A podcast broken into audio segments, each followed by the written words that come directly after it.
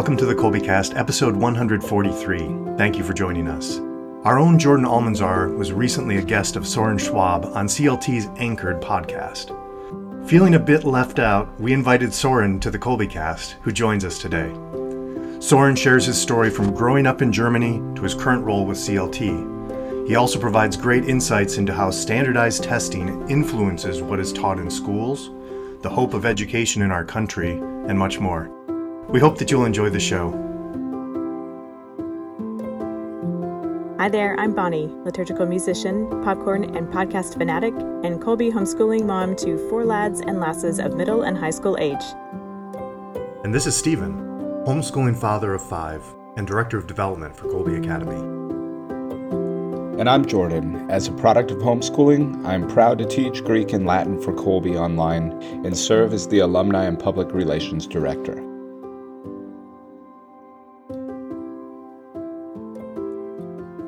Jordan. How is your pot of coffee? Do you have that with you today? I have it like always. I yeah. always bring a pot of coffee up here, so it's still nice and hot. Excellent. Mine is all gone already. Very sad. Oh well. Oh well. How about you, Stephen? How are you and your people doing? Well, we're on our second pot of coffee here because my son, my mother, and I all drink coffee and we're together this morning. So it's okay. on to pot number two. Okay. Okay. All right. It's a good morning for that. Uh, we're joined today by Soren Schwab, Vice President of Partnerships for Classic Learning Test, more commonly referred to around here as CLT. He and Jordan recently had a great conversation on CLT's podcast, Anchored. Today, Soren is joining us on the Kolbecast. Hello, how's your coffee situation? Thanks for having me. It's uh, it's it's great. Yeah, I stayed up a little late watching watching football last night, so I think I'm on cup four or so. Okay. um, but okay. uh, yeah, doing well. Appreciate Good. y'all having me. Oh, I've been looking forward to it. Thanks so much for coming to visit with us. I understand you are from Germany and have quite the background in classical education, which um, we don't normally put those two together, right? So, um, at the risk of having you repeat yourself, would you tell us the story of how you ended up in the United States doing what you're doing now? Yeah, absolutely. Happy to. Yeah, I, I grew up in Germany, like you said, um, born and raised. I don't have American relatives or um, yeah so so english is actually my third language. I learned french first because i grew up right on the border to to france in a, in a small town called zweibrücken uh, deux ponts uh, two bridges uh, translated. And uh, and so french you know french border i could literally walk to from my house. And so that was the first language that i that i uh, learned. And um, I'm 36, so I am a I'm an 80s 80s child, and uh, and I, I, like to say I'm the MTV generation, and so it was around that time that that uh, that MTV started when they had, still had music, I guess. Um, and so I've always been kind of interested, uh, initially with with American uh, culture, and then later on with American uh, history and, and, literature. But um, yeah, I went to uh, I went to school. We don't have K 12. It looks a little bit different. Uh, Jordan knows a lot more about that. Uh, but I went to gymnasium, which is the track, so to speak, that um, that that students take that want to go to um, university.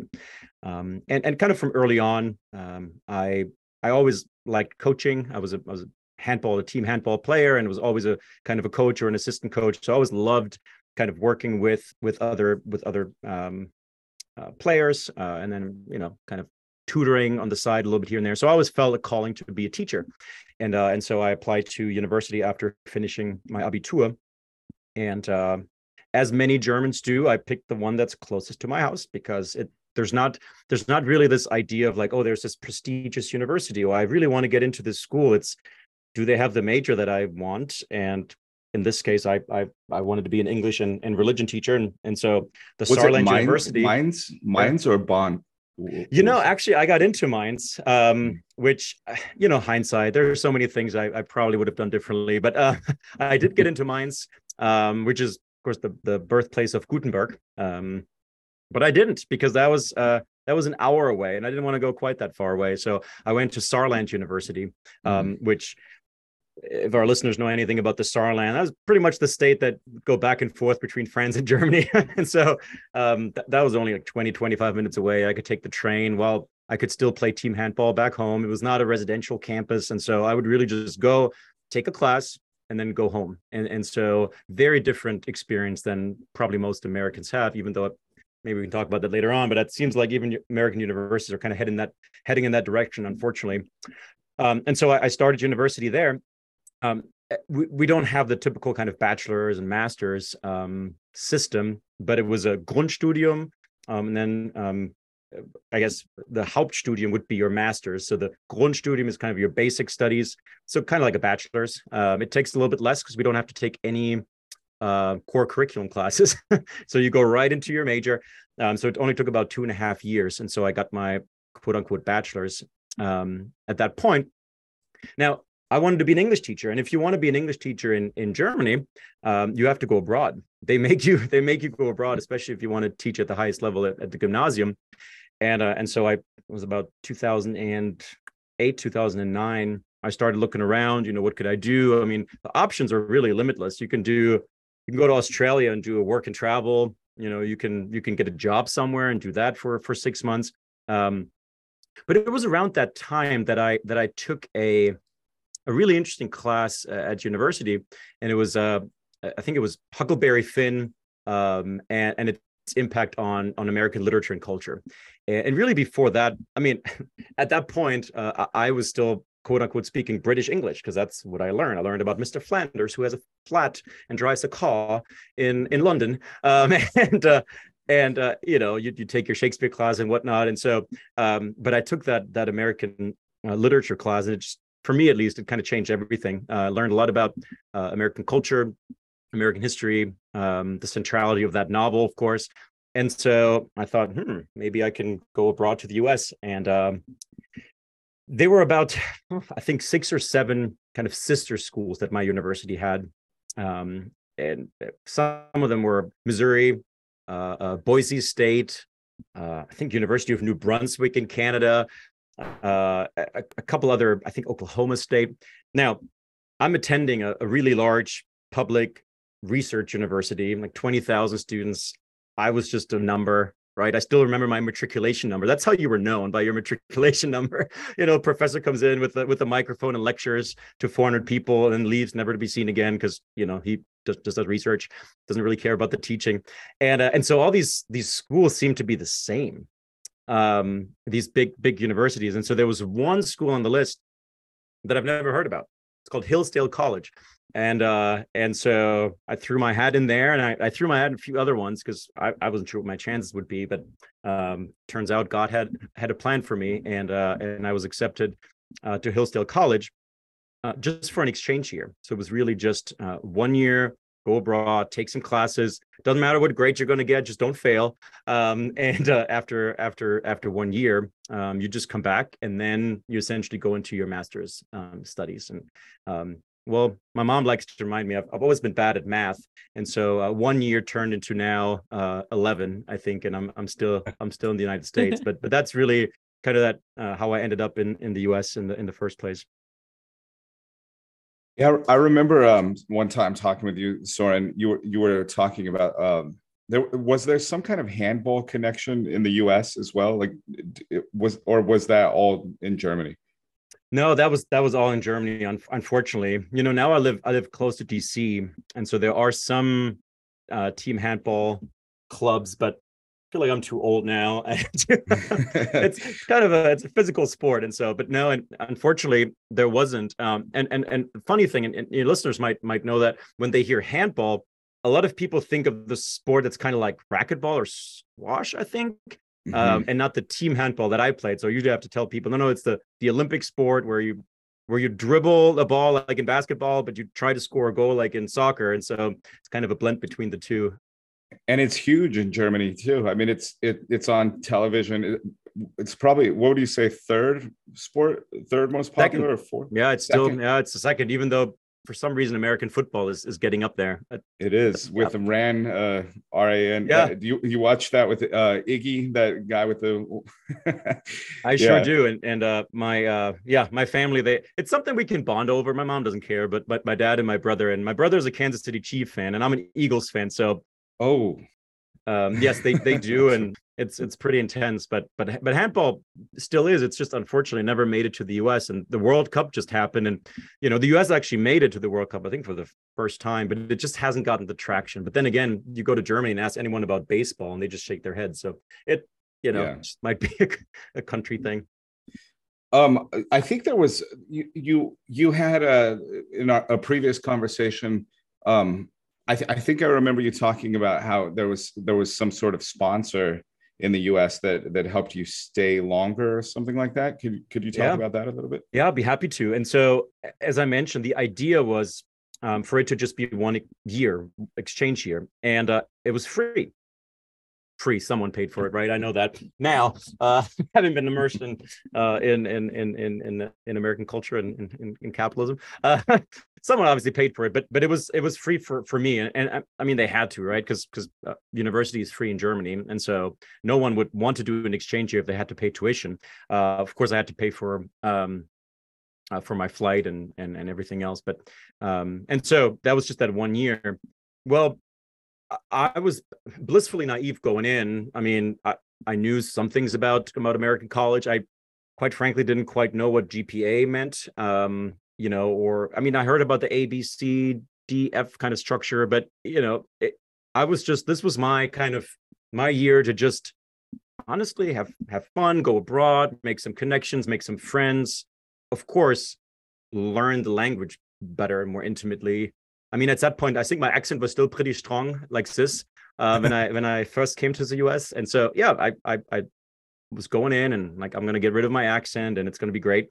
Um, after about one semester, I did pretty well. I don't remember what my GPA was, but again, I I had no expectations, and so there were a few professors that that came up to me and said, "Hey, have you thought about potentially staying longer?" And um, and at that point, really, I, I something started to click for me um, about just the value of education, the p- purpose of education, um, and uh, and I thought, wow, that I would love to um, stay longer, but I could never afford that. I mean, we didn't have, you know, you don't have like college savings um, in, in, Germany, and so my my parents did were middle class, uh, upper middle class. We did fine, but there was no way for me to finance that, and so um, I, I, started to frequently uh, visit the the financial aid office and and a guy named Rich Mogenberg, a uh, good German name, and and uh, we bonded over soccer. Even though I don't even like soccer that much, I didn't tell him that, but he loved it. Um, and uh, we had conversations about that, and and so uh, I think had I gone to you know Boise State, Michigan State, any of these schools, there's no way I would have gotten the kinds of scholarships I got, right? Because they're public universities, but but Hillsdale be in a private school. Um, they felt like I was a good fit for the college they knew after my first semester that I could do the coursework. And then they did everything they could to keep me. And, and I could not be more grateful. And so I got a scholarship because I was an international student. I got a scholarship because of my grades. Um, but it still wasn't quite enough. And uh, and so I kept talking to Mr. Mogenberg, and he, and he said i'm going to make some calls and and and this guy i mean he's he's amazing he he he ends up calling some folks local folks in hillsdale and he finds this one family um, i think susie and mark were their names and, and they were in their 70s at that point lived in lived in hillsdale and were just were just loved loved the college and um and so they ended up uh, paying i think two and a half thousand dollars every semester for the next two years um, so that i could attend hillsdale college and uh, I I can't thank them enough. I mean, it was just eh, eh, you know just folks that wanted to do do some good in the community and, and let a let a German uh, stay at Hillsdale. And so yeah, it was it was really a a, a life changing experience, and couldn't have done it without without Susie and Mark. So from Hillsdale to where you are now, what is how is what's the rest of the story? Yeah, um, it, it's interesting, right? Because I you would think, oh, you went to Hillsdale. Obviously, you're immersed in classical education. I didn't really know what classical education was. The term classical education itself, it, the, the, the word classical is has kind of been added on the last few decades, right? It was just called education. That's about it. Um, yeah. Jeremy, our boss, likes to say, you know, that now I go to supermarkets and and they they call everything org like they call it organic milk. Well, it was called milk for a long time until they start putting garbage in it. And I think that's the same with education. And so I wasn't really aware of of of, of classical education. Unfortunately, I wasn't even aware of the liberal arts. And granted, I grew up in Germany, right? I mean, you know, Greece is not that far away, Rome is not that far away, but I, I was not familiar with it at all. I mean, it is so utilitarian. Everything is just you do this so you can get something out of it, right? You have to take this class, you get this paper so you can go to the next. I never thought of education as anything enriching, anything uh, forming me or, or my soul and my heart. Um, th- that completely changed um, at Hillsdale, right? Where uh, I even though I complained at first, I had to take classes. I had to, right? I had to take, uh, you know, art history class, a philosophy class, a psychology class. Now, of course, 10 years later, I'm so grateful. And now I always say I get to, right? You, you, students get to take these classes. But it was unfathomable for me in Germany to take a class that was outside of my major. It wouldn't have been possible, right? You can't. Why would you? It doesn't serve a purpose and so so hillsdale really put me kind of on a different trajectory where i thought start thinking about education uh, differently I, I did some um, um, some student teaching while i was there i was not required but i really wanted to and that was at a charter school local charter school in um, in hillsdale and so i think at that point i, I still felt like I, I, probably would go back to germany um, you know ultimately i didn't think any american school would hire me to teach English. I mean, it's not my first language. Why would they hire me? Um, you know, but I, again, I talked to some professors, talked to some some school leaders, and and they said, I, I think you have something to offer. Um, and and maybe your English isn't isn't perfect yet, but you're really good at explaining it because you understand the grammar. You actually learned the grammar. A lot of Amer- a lot of Americans don't don't uh, get taught grammar anymore, and so I'm like, wait, yeah. what? Why wouldn't you? Right? And so now, of course, like the knowledge that I have now, I'm like, oh yeah, you're right. I guess I can explain the predicate nominative. Most Americans don't even know that's a thing. And so uh, they said, well, why don't you um, apply for some some jobs? And, and in fact, every February, Hillsdale hosts what is called a classical job fair, uh, where dozens and dozens of classical schools come to campus at Hillsdale to interview juniors and seniors that want to go into teaching. And and so I thought, oh, all right, well that that sounds like I would do that. And so they they prep you really well in your resume and and and you know and do some some sample interviews with you. And so um, I think it was 2012 in February. I you know I wore my one suit that I owned and uh, and I interviewed with with with dozens of schools and um, yeah I I think it went pretty well and and uh, had a few had a few options. Um, but there was a school in Colorado Springs, a, a charter school, classical charter school called the Vanguard School, um, that that took a chance on me and and um, and so I accepted that job in, I think, April 2012. They did fly me out to Colorado and I did a sample lesson and, and saw the beautiful mountains that reminded me of the Alps. And so there was a little bit of that. it was a little bit like, you know, like Germany. And um, and so yeah, in, in 2012 fall, I started teaching teaching full time at a classical charter school. And so I started have kind of the, the philosophical background um, at, at Hillsdale, and then I got to, to, to teach at a classical school uh, in Colorado Springs for a while. Yeah, I, want to I want to ask you a little bit about the you you said you had never thought of education as enriching, and when I went to Germany, it was for graduate school. I mean, it was for a PhD, so it was of course it was everybody was just hyper focused on a very narrow area. But I met a lot of uh, I, I met a lot of the what we would call undergrads, but you know the the twenty year olds and and all of that. And from what I gathered, um, we never made it with my own children into the gymnasium period. We left before that. In gymnasium, do they start focusing you in a narrow area even then? Like you choose, you're going to go into what we would call like a STEM subject or something, and and then from there you you go to your university studies. And isn't there a gap there too, like a civil service year type thing before that? So so the students, oh, what I'm getting at kind of too is that you didn't live on campus and also I lived on campus in a house with these undergrads, as you would call them, with a bunch of them when I was doing my PhD. But it wasn't a, there was no party school. Like it wasn't, they were a little older and they were there for a very serious reason in their minds. Right. And so everybody was just kind of focused on their area academically. Um, can you talk a little bit about that experience, like that process, gymnasium to that major and then you know how that works yeah no that's that's jordan I, you're, you're spot on and it's not much different for undergrad unfortunately i, I really wish it were and that's why i said earlier i i, I really hope the us can kind of um, learn from that and not go in that direction. But I think we're already there. Um, and so even in gymnasium, so gymnasium starts in fifth grade. So you do your your elementary school, um, and then you go, you know, either to a track that leads you more towards a trade school, um, or uh, a track that leads you more towards a say uh, where you can pursue nursing or social work where you don't have to go to a university for four years but still requires some some further studies. And then you have the gymnasium from 5th to 12th 13th actually I had 13 years and then you go to university.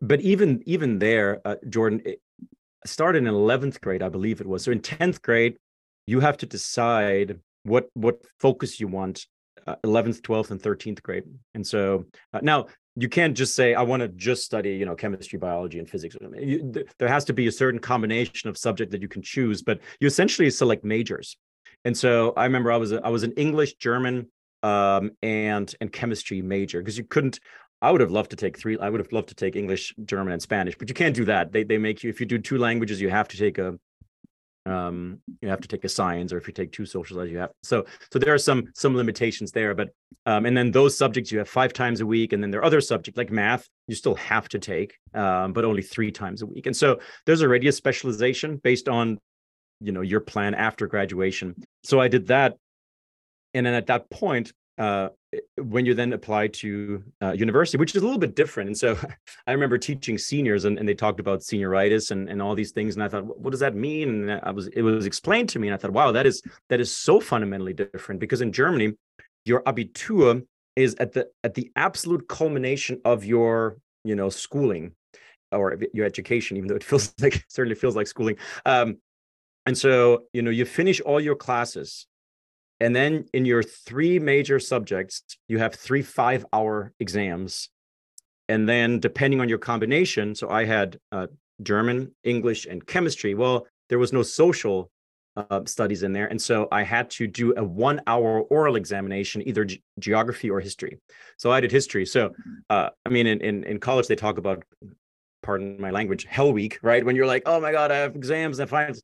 Well, okay uh please. I mean that was pretty and and the major difference is that these make up for i think 70 or 80 percent of your final gpa so to speak. And so you cannot slack until you have so to speak that paper which is a little bit different from here where pretty much senior year is like once you get accepted you kind of coast. So i actually one thing i do appreciate about about the german education system um but once you then you, you pass you know you get your your for us, it's an NC, a numerus clausus. Um, it's essentially your, your GPA. Then you use that to apply to university. Well, you don't really apply to the university. You apply to a field of study within the university, a subject. And so I didn't apply to Saarland University. I applied to essentially to be an English and religion teacher at the University of Saarland. And and so there's not like, did you get into University of Saarland? It's did you make the NC, the GPA to get into that field? And so it is it's different. Uh, it's it's uh, it's a little ridiculous in in, in my mind, um, but in a way it makes sense because it's so specialized that you know if, if you want to study medicine, you know if you want to study architecture, engineering, you have to have a higher GPA to get into that program than if you want to study other other subjects. Um, and so, yeah, uh, to your initial initial question, uh, Jordan, uh, the the the hyper specializing is is happening in undergrad. Um, there were students on campus that lived on campus. It was mostly folks that came from from out of town, farther out of town. Um, but even they usually didn't live in dorms. They usually lived in the city, and and oftentimes just did live their own life. There's no club sports, right? Like like any kind of uh, sorry, there's no college sports, anything that keeps that together. It's just all club, and that's what I did. That's why I stayed in my hometown to play for my club. And uh, there's not really this this this college cultural identity. I mean, not, I have like five Hillsdale hoodies. I, I never, I don't even know if we had any Saarland University swag. It's just, you don't really identify with your school. But I think the main reason is that you don't look at it as pursuing something noble, something higher with your peers. It's just, I do this for myself, right? So that I can get a piece of paper that allows me to teach children.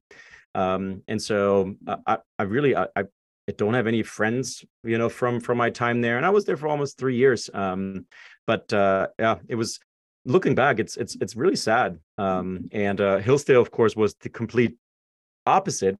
And for a while, I thought, oh, that's what American college is. But come to learn, no, it's actually not. Hillsdale is is unique in that in that in that you know with some schools like you know Benedictine and Franciscan and uh, and Christendom and others, um, and that the the majority of American universities are pretty much now like my experience was in Germany. Yeah, it's it's really amazing to think that that that jump to Hillsdale, which you almost because you almost selected it randomly. I mean, you had your reasonings behind it. You didn't realize you were jumping into sort of a movement which you're actually a part of now, a big part of this movement. The CLT is front and center, and we've had um, Jeremy Tate here on, this podcast, and he talks about he wants to pick a fight with the the, the big boys out there, you know. And um, mm-hmm. you you're you're so you really grew into this um, this opportunity that that we're a part of here at Kolbe as well. Um, can you talk a little bit about your your like day to day with that? What what are you guys up to over there, and especially your role? Yeah. So as I mentioned, I, I was a, I was first I was a teacher at um, at Vanguard, and so I was teaching mostly um, English literature, and uh, I did some German because you know I'm German, so they made me they they made me start a German program there, which was amazing. But uh, and some history um, as well, and and so I was first exposed to standardized testing because uh, we don't have standardized tests in Germany it, eh, you know, which is now, of course, I'm vice president of partnerships at a standardized testing company. I've never taken a standardized test. the irony there, um, but at least I saw the influence of of the testing when I was there. I, at the same time, I, I, was getting a master's degree in education from Colorado Christian, and I learned learned a lot about um, standards. Uh, at that point, you probably heard of those Common Core standards. That was a you know that was 2015 around that time 2013 14 15 uh, when they were kind of pushed down into the into the schools so um, I, kind of learned about standardized testing and then i saw firsthand as a as a teacher and later administrator um, kind of the, the power that standardized tests have over um, students uh, schools families and, and that really um, made me t- take a deep dive into the history of standardized testing um, and uh, and and really look for alternatives. Which, of course, as as as you mentioned, uh, my my boss Jeremy Tate was a uh, during that time, uh, finding a solution for for what I considered a, a, huge huge problem in education that no one seemed to be talking about, uh, and that was testing. And so, 2018, I um, I connected with with Mr. Tate. Um, I think it was I don't even know how I connect. I think it was through a through someone that worked at CLT. I was connected with him on LinkedIn, and I saw he works for Classic Learning Test. I'm like, oh, wonder what that is. So I connected with him, and a day later, I was on the phone with Jeremy. And and um, if you know anything about Jeremy, I mean, he is probably he's a visionary. Uh, he is incredibly charismatic. He's so passionate. He's he's a strong believer um, and uh, and just an amazing guy. And so it didn't take me long to be convinced that that he's on to something, even though CLT was still pretty small at that point. Um, and so my now wife and I took to kind of leap of faith and, and moved from uh, from Colorado Springs to the East Coast to Annapolis, Maryland in in 2018. And and I started at first, um, you know, we CLT was never really conceived well first of all as a company. It was just an idea at first right? And then it was never really conceived as a as a as a, a business to business so to speak. It, it, was just uh, early on it was hey we have a test. You can take it online and you can go to like a test site or something and and uh, you can sign up through the website and it's really just for families considered direct to consumer. Um, but but but jeremy really early on and, and uh, probably a little bit talking to me too in my experience at a school that that we can actually solve the problem for schools as well. And so so 2018 i was hired as a i think it was director of, of secondary schools uh, and really to to build help build out um, a plan to to serve our schools more. And at, at, that point we just started our third test the clt 8 so then we just had the clt 8 clt 10 and the clt so really a, a suite for 7th through 12th grade. Um, and so now it's 2023 and, and i'm now serve as the vice president of partnerships which essentially is VP of sales and marketing. So I lead the the sales team and the and the marketing team, uh, and kind of coordinate and, and and and set strategy for that, and and of course still get to visit a lot of schools and and connect with homeschool leaders and and all the fun things. But but now we have a we have a, a fairly large uh, a large team um, in the sales and marketing as well. Yeah, we've gotten to talk to Jeremy Tate and also Kimberly Farley. She was on episode yeah. 127. We'll link both those episodes in our show notes. You were mentioning that you now have um, testing for younger grades too. Would you tell us more about that? Yeah, absolutely. And and and I I like to say in an ideal world, right, there'd be no need for CLT. Um, mm-hmm. you know, I, is it Federalist 51? If all men were angels, right, there'd be no need for government. Uh, and here we are. we're not. And so I think I think the interesting thing about CLT too is that eh, I don't think anyone at CLT is is is here because we we absolutely love testing and that's all we want to talk about and do, right? it's really this part of this larger movement, like you like you said earlier, Bonnie. And so, yeah, absolutely. I mean, we we started with the college entrance exam because Jeremy liked to say, you know, I want to pick a fight with College Board because he saw that that students don't don't want to take anything that doesn't get them either five points on the AP or or a higher SAT score. And so, you know, these quote unquote useless things like theology and and and and history and and, and philosophy, right? Well, if they don't get you anything, if you're a 16 year old and you know everything around you says utilitarian, then then that's a problem, right? And so um, we we started with that, and then we went down to ninth and tenth grade, um, and then seventh and eighth grade. But really, the last three or four years, I mean, almost every conversation I have, whether it's with a school leader or with a homeschool uh, co-op or a homeschool leader, um, they say, "Yeah, that's that's great, and we love that you do that, but also we need tests for the grammar school." Um, because that's really, really, really where we're struggling. And and I think part of it is I like to sometimes think of testing like meetings, right? People say, "Oh, I hate meetings." No, we I don't think people hate meetings. I think we hate bad meetings. we hate sure. meetings that we feel like are a waste of time that don't really apply to us. We hate those meetings, and I think testing is very similar. We don't like testing that we feel like compromises our convictions. We don't like testing that we feel like you know does not align with with our educational philosophy or with the content or the curriculum that we teach that kind of testing is is bad well, it's not only a waste of time, you know, however long it takes, and most standardized tests take several hours or sometimes, you know, over several days, but they also don't really give us any useful feedback or information. And that's really in the lower grades what the parents want. I mean, homeschooling is hard. Um, and, and I'm sure a lot of homeschool moms and dads have have doubts like, am I doing this right? Mm-hmm. You know, it, I mean, my my child is is is, is wonderful, and and they seem to be doing well. But I, I, want some objective measure on if we're doing a good job, or if there's anything that we can adjust. And so now, then you take a, a test like the Iowa or the Stanford, the Terra Nova, or the MAP testing um, that are aligned with kind of standards with which you do not agree, certainly with which you don't follow. Um, and so then it feels like a compromise right? But you, in a way, still have to or want to validate that what you're doing is good, or the state makes you. If you're in a state that actually has has end of test, end of end of year requirements, and so um, I, we we made the decision, and it it, it we certainly uh, didn't take it lightly. I mean, it it it it's a it's a big undertaking to go lower in grades. Um, and uh, but we, we made the call last year, and and our test development team has been has been really really busy. And so we're developing a CLT three, CLT four, CLT five, and CLT six. So four brand new assessments um, for those grades. Uh, and then, of course, on top of the ones for seventh through 12th grade um, that we already have. And so we are very very excited about it uh, i think it's i think it's it's it's necessary it's required um, i think there's a lot right now going on in in in in, in standardized testing that that is going in, a direction um, let's say of the culture uh, and certainly not not not not the one that that we want to be part of. Um, and so maybe we can talk about that later but there's certainly a lot of concern right now uh, about the direction of testing and i think the timing could not be be better for us to to go into the into the grammar school uh, assessments. And so um, I think every everyone has an agenda, right? Everyone has some kind of ideological bent. Every testing company does. Ours just happens to be uh, truth, goodness, and beauty, and I think that that really sets us apart from from the from the other uh, uh, testing regime regimes.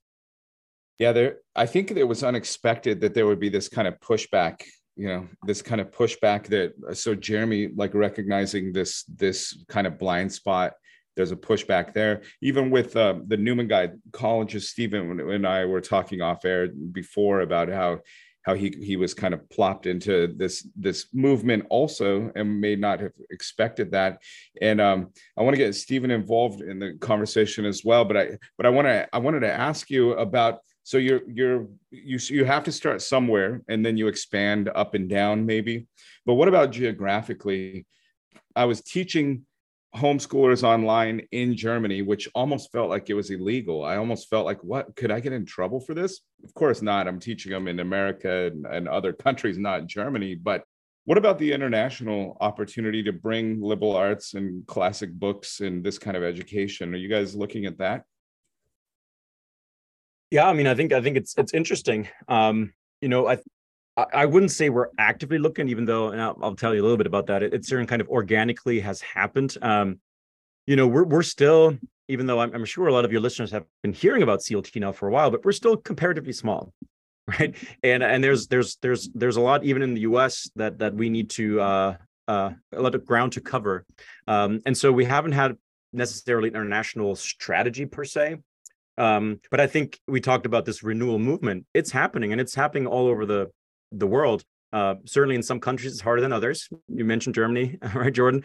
Um, but but there's there's a there's a absolutely a, a, renewal movement in South America, and so lots of, of especially Catholic um, liberal arts schools in in Colombia is one that has, I think, percentage wise, one of the largest. Brazil, um, certainly um, Asia. Um, we have we have several partners in in South Korea, in China that bring classical Christian education um, and, and some of those are kind of missionaries right that work with american students there but we're also working with with schools that are no where english is the second language.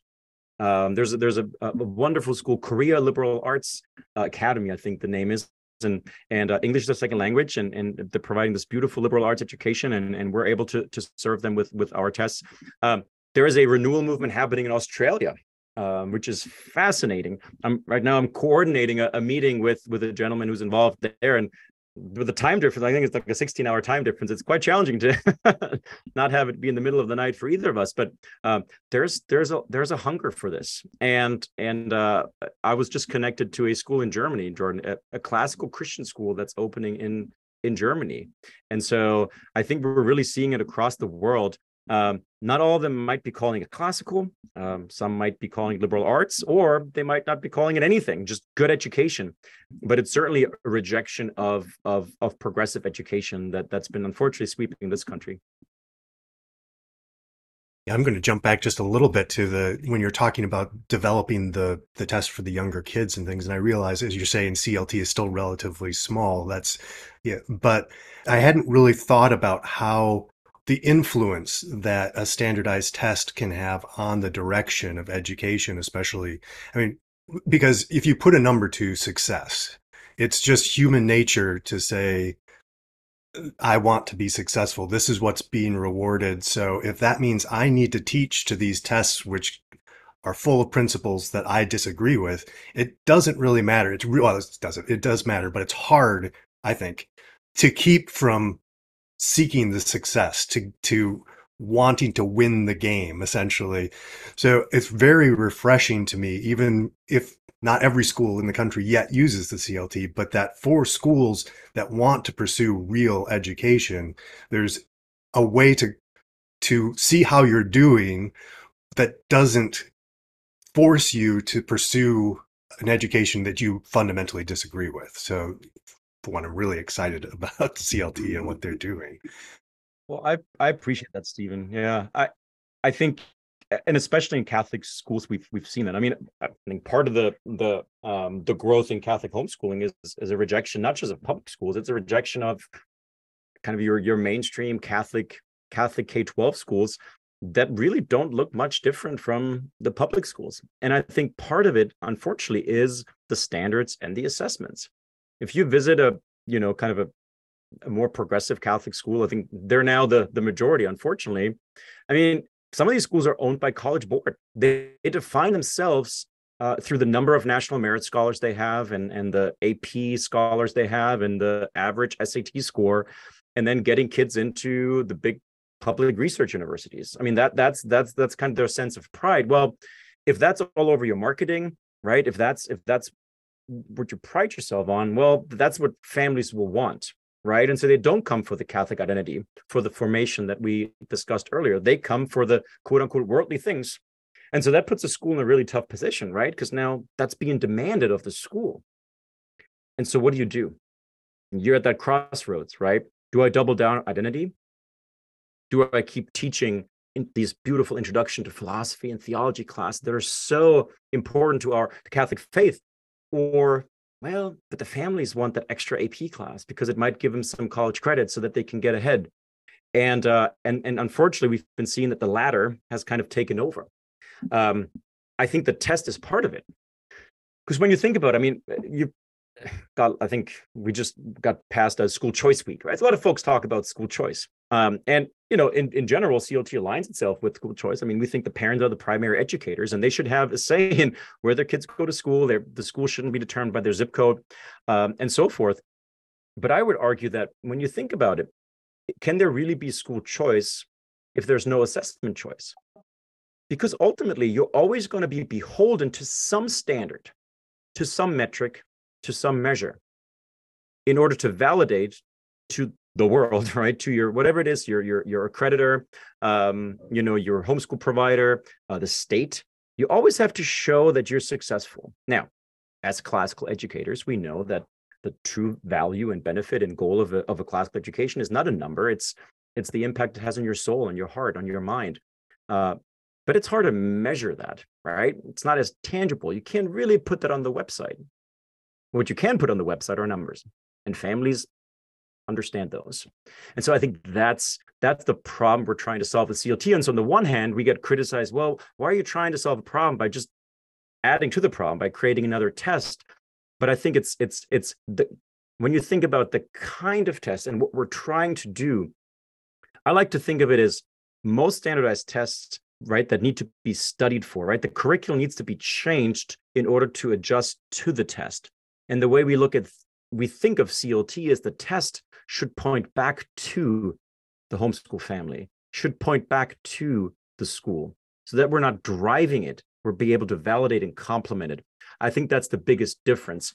Uh, and I think the last 10, 15 years, that's kind of been standing in the way to even more growth, um, especially on the on the Catholic school and homeschool side. Um, so uh, all that to say that that's the problem we're trying to solve um, through the same thing, right? Through assessment, but but just one that we we think is is is is better and and um, uh, and ultimately is I think is going to going to help homeschool families uh, better validate and and demonstrate uh, all the great work they're doing. Yeah, there's. I remember in the well, probably 15 years ago or so, in working in the homeschooling groups, so this is kind of connected, I guess. Where where you, we kind of had to be clever as serpents because we had confidence in the education, the, the, the general curriculum we we're providing, and the fantastic job that these parents were doing in educating their children. But other people outside of the organization, outside of homeschooling, didn't understand that, and so to a large extent, it for us at that point, it was converting like okay yeah we're not going to do what they do over there in the school but how can we how can we relay that yes this is we're checking these boxes off? And you know so i can kind of see well hopefully clever as serpents the clt will allow more schools to kind of switch over to that to do what's good because now they've got tests that say yes we we're successful. We we're doing this and and we can now get into these these schools or or whatever with with these things. There's a justification to make the switch um, which is fantastic. Yeah yeah. I, and i you know i'm not a doomsday kind of person um but i think i think what you're also going to be seeing i don't know if it's this year or, or next year but you know in in 2020 with with covid and then 2021 um, it, it, it certainly kind of uh, it got parents more involved let's put it that way right? Whether you know whether they wanted to or they they they had to but but they started to pay more attention. And of course we, we know the images of the school boards right? And parents actually getting involved and, and demanding more transparency when it comes to curriculum because maybe some of them for the first time realized the the problematic content that some of these schools were teaching right? And some of the methods. Um it's good, right? We, we should have that kind of transparency. And then, of course, we believe at CLT, at least, we believe that uh, parents are the primary educators, even though you guess you can get canceled for that these days. I think 2023, 2024 might be the year where, where parents are going to look more closely at the assessments that their students are taking. Because for the longest time, I think it was just that thing that you do. And you, Stephen, you mentioned a little bit, right? It's like you, you kind of have to, right? You kind of have to play the game. And you know what? For a long time, I mean, you didn't have the strength in numbers as a homeschool movement either yet, right? It's like, well, we're, we're kind of we're kind of on the fringe here. We kind of have that reputation anyway, so let's just play the game, be the clever serpent, um, show them what they need to see, and and and continue to do our own thing. But but I think we're getting to a point where where these big testing companies, I mean, they're pretty progressive. I think that's no no secret. And and at CLT, we've we've always tried to um, not get into uh, kind of a, a throwing shade on other companies, right? Or just saying, "Oh, look how bad they are." We get a lot of that in politics, right? We don't we don't need that in testing, you know. But at the same time, I think it's important for families to know how different we are from other tests. And uh, and I think a lot of families are not aware. And I think some of them still think that, oh, the SAT is what it used to be in the 70s and 80s. And by golly, it's it's not. It's not at all. Well, now we're we're hearing companies like uh, NWEA, which which does the MAP testing, and it, it's I think it's in 84 Catholic dioceses, uh, hundreds and hundreds of schools. And I, I mean, you can't be surprised that these companies are progressive. Almost all major companies are but it impacts what those kids are reading. And so if you go on CLT and you look at our author bank, you know, you see everything from Catherine of Siena and Thomas Aquinas, you know, all the way up to Flannery O'Connor. And and I'm looking at kind of the the reading recommendations and uh, let's put it this way they they again they have an agenda. Now they are a secular company and they can do that right? They can recommend to kindergartners uh, uh, i don't even know the, something about drag queens. I, I, I read that the other day. Um, they can do that but families should know about it at least right? And, and schools should know about it at least. I think that's that's going to be um, uh, if they're that open about it on their website can't even imagine what they put on their tests even though they say oh no we don't um, but as a former teacher who administered tests, they always told us, well, don't look at the test for test validity. Don't look at the test. You know, you shouldn't like, well, but if you put in that on the website, I kind of have a right to know what you're putting in front of my students because tests are pedagogical, right? I mean, tests teach.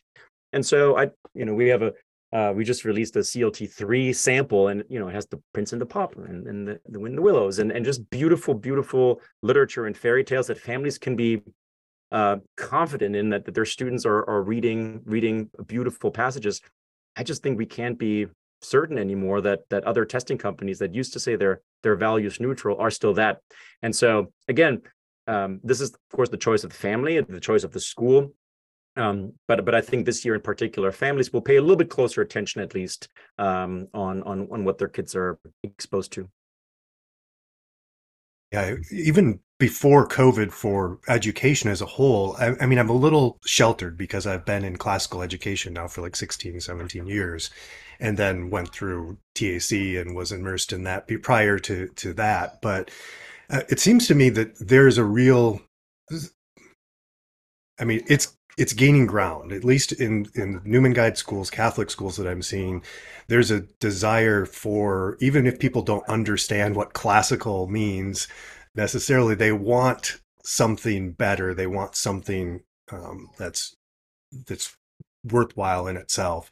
And so for me, all of that kind of started back in the late 60s from my perspective, because I'm on the TAC sort of channel there, but and then it's all Catholic as well. So I'm curious from your perspective at CLT, is that what you're seeing too? Is it is it across the board with all Christians, people outside the you know the church, as it were, um, and other things? Is it is it growing as a whole, or or what does it look like out there?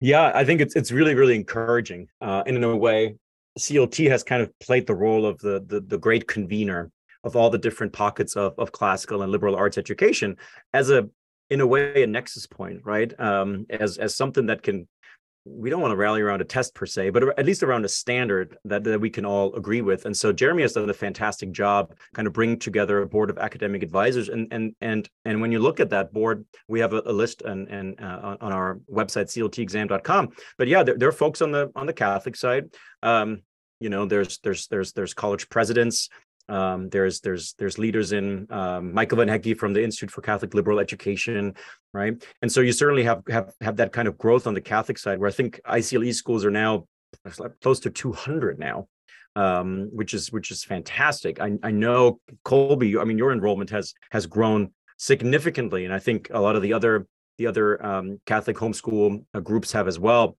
You see tremendous growth on the Catholic Catholic Christian, uh, sorry, the classical Christian side. I think they're they're a little bit ahead of the Catholics in, in, in, that regard. Now, I know the Catholic Church is, is slow moving, and, and that's good. Um, and uh, and you have, of course, such rich tradition where there's not as many new Catholic schools that start. There are some. The Chesterton uh, academies um, are certainly an exception. They're they're starting all these new, but high school only. I think they're they're going to be up to 63 schools um, this fall from 47 just last year, which I think was 18 more than the year, years before. But uh, on the Catholic school side, we're seeing more a uh, a converting, so to speak, of really failing progressive Catholic schools uh, being infused with a spark of classical or liberal arts um, and it takes a while. That that's difficult to do. It's a little bit, in a way, a little bit quicker if you can just start from scratch, and that's what a lot of the classical Christian schools are doing. So I think uh, the Association of Classical Christian Schools, I think they're up to 470 schools now, and they they grew by by almost 100, I think, just last year. Almost 100 new schools, most of them K6 um, so they're still pretty bottom heavy right uh, and so that that movement is, is is growing as well um, and then on the on the secular side, um, there's there's a there's a, growing movement of, of, of charter schools, of classical charter schools, and of course they're kind of the, the first benefactors uh, or one of the main benefactors of the the early uh, kind of school choice legislation. Um, and so you have organizations like Hillsdale College that is that is opening um, classical charter schools left and right. I want to say, um, but more so, you have the the founders classical schools in in in Texas and Arkansas. I think they're up to 23 or 24 schools. Uh, and so uh, I think across the board, uh, you're seeing a, a, return to liberal arts classical education. Um, but it seems like we now also have the infrastructure, um, the organizations that support that, uh, where maybe maybe 20 30 years ago it, it, it would almost seem impossible and you would feel completely on your own to do any of that maybe similar to homeschooling right there are not many, many resources that there are that of course there are now um, it is it is it is happening. And uh, there's wait lists all over the place. There's there's uh, interest forms being filled out to open new schools. I think parents are just like you said they're fed up um, with with uh, with the failure of education. I think they're fed up with their children being treated like guinea pigs. Just the latest department of ed research. And uh, i think the politicians have woken up to it. They're still politicians so i don't know if it's because of the goodness of their heart uh, or if they just realize that this is a winning message either way, um, a lot of governors have gotten involved, right? A lot of senators have gotten involved uh, with the with kind of the same language of parents are the primary educators, and and um, you know we need to we need to empower parents to make the, you know their own choices when it comes to education. So I think everything is really encouraging. Um, and maybe you can link that in in the show notes as well but but but jeremy tate our, our founder he uh, he recently published a piece in in first things about that explosive growth in, in k-12 education um, that outlines uh, a lot of what I, what I just said. It's a it's a really thoughtful thoughtful piece um, and so certainly encouraging and i think it's it's it's just going to continue. That movement is just going to continue to grow we kind of feel like it's an, it's an inevitable victory as long as we can maintain the the momentum, right? I mean, because the quality of education that you're talking about with the classical education compared with, as you were saying earlier, the way everything is trending, it's just undeniable, and um, it's it's interesting because we're it's absolutely contrasting against kind of the stranglehold that the educational institutions have had on the formation of in my in my opinion of of students now for decades and decades. And i think you know they've created a culture where you don't think. You just you've been indoctrinated with the religion the the modern religion and that's what you're talking about. But these new students whether they end up agreeing with that for whatever reasons that are logical poor reasoning or thinking for themselves and being able to make continual improvements make continually look at things, continually grow things, I think it's unless unless there's something that stomps us out, I think it's an inevitable right. victory. I think so too. And ultimately, you know, once you come for children, I mean, that's really uh, some of this toxic ideology has been out there for a while, right? But it's mostly been on the university level. Uh, I mean, you talk about critical theory, it's not like it's new it's just hasn't really made it into K-12 until just a few years ago. And I think that's where parents are just and and by the way, we we are not talking about just conservative parents or just Christian parents. And I think that's something that it's always going to be portrayed as that, right? Classical education is just for, you know, elitists and it's just for whites and it's just for it's just for Republicans. It's really, really not the case. Uh, and so don't don't let don't be fooled by maybe social media or or, whatnot.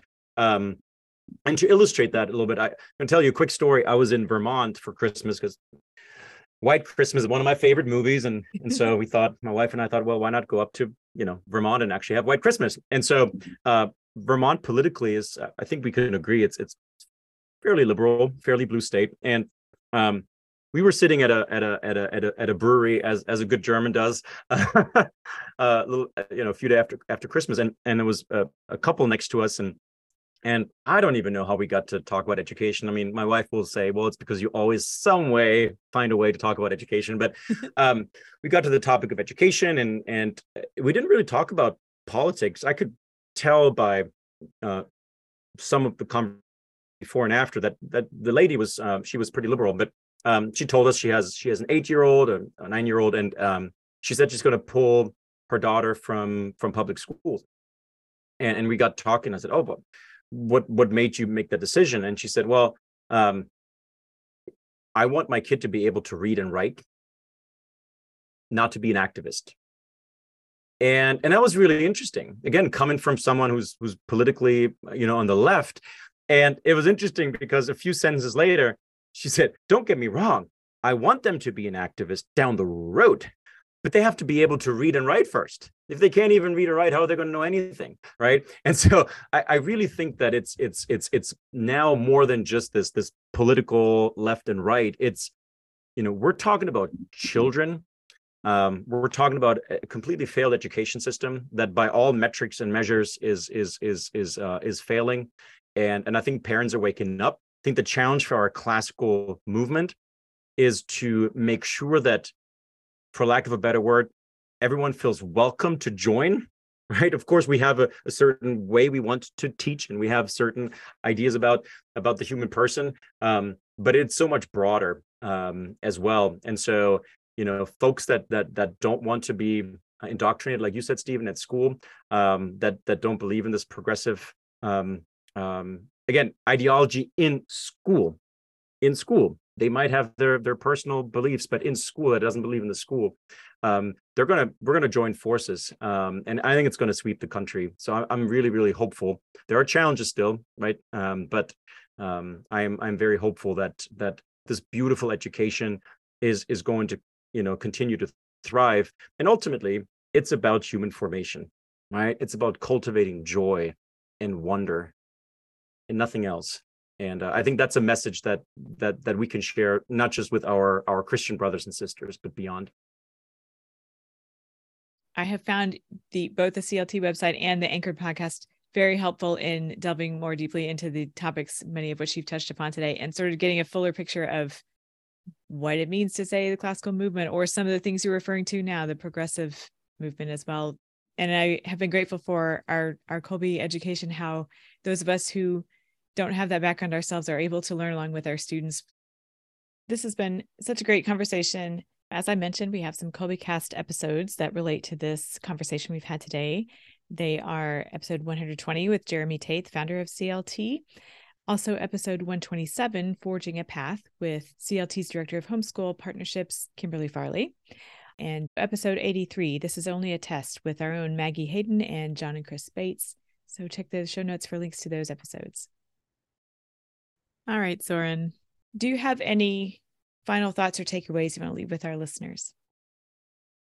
Yeah, I mean, I would love if if um, if you're listening to this and and you thought, you know, I never thought about assessment much or about testing. Um, I think, like Bonnie said, the, the the Anchored podcast is a really really good resource. Just listening to what's going on in the movement, right mm-hmm. um, and and maybe learning about some colleges you haven't heard about or some interesting topics uh, related to school choice whatever it might be um, but also come to our website and and um, it, it, there's actually a, a, a page now about the grammar school testing, and so maybe you're you're a parent of a third, fourth, fifth, or sixth grader, um, or maybe younger and you know and or older. Um, but we have a we have a sample test on the website, um, a sample CLT three, just to look at it, look at the beauty of of the passages, um, the art that that is on the test. Um, I think it's it's something that you know testing has always been seen as this thing that is completely um, removed from our day-to-day experience either in the classroom or at home and, and we want to bridge that gap and so uh, just take a look um, and of course any any questions you might have um, we are small enough of a company that uh, we can actually talk to parents talk to educators talk to folks and and have a conversation and you know and listen to their concerns and and, and, provide advice so uh, please reach out to us um, we'd love to partner with with you all it's been great meeting you today, Soren. Thanks so much for coming to visit with us. Thanks, everyone. Subscribe to the Kolbecast on your favorite podcast app so that you don't miss an episode. And let us know how we're doing by leaving a rating or a review. And as always, feel free to email us at podcast at kolbe.org. Mary, our mother, pray for us. St. Maximilian Kolbe, pray for us. Ad Maiorem Dei Gloriam.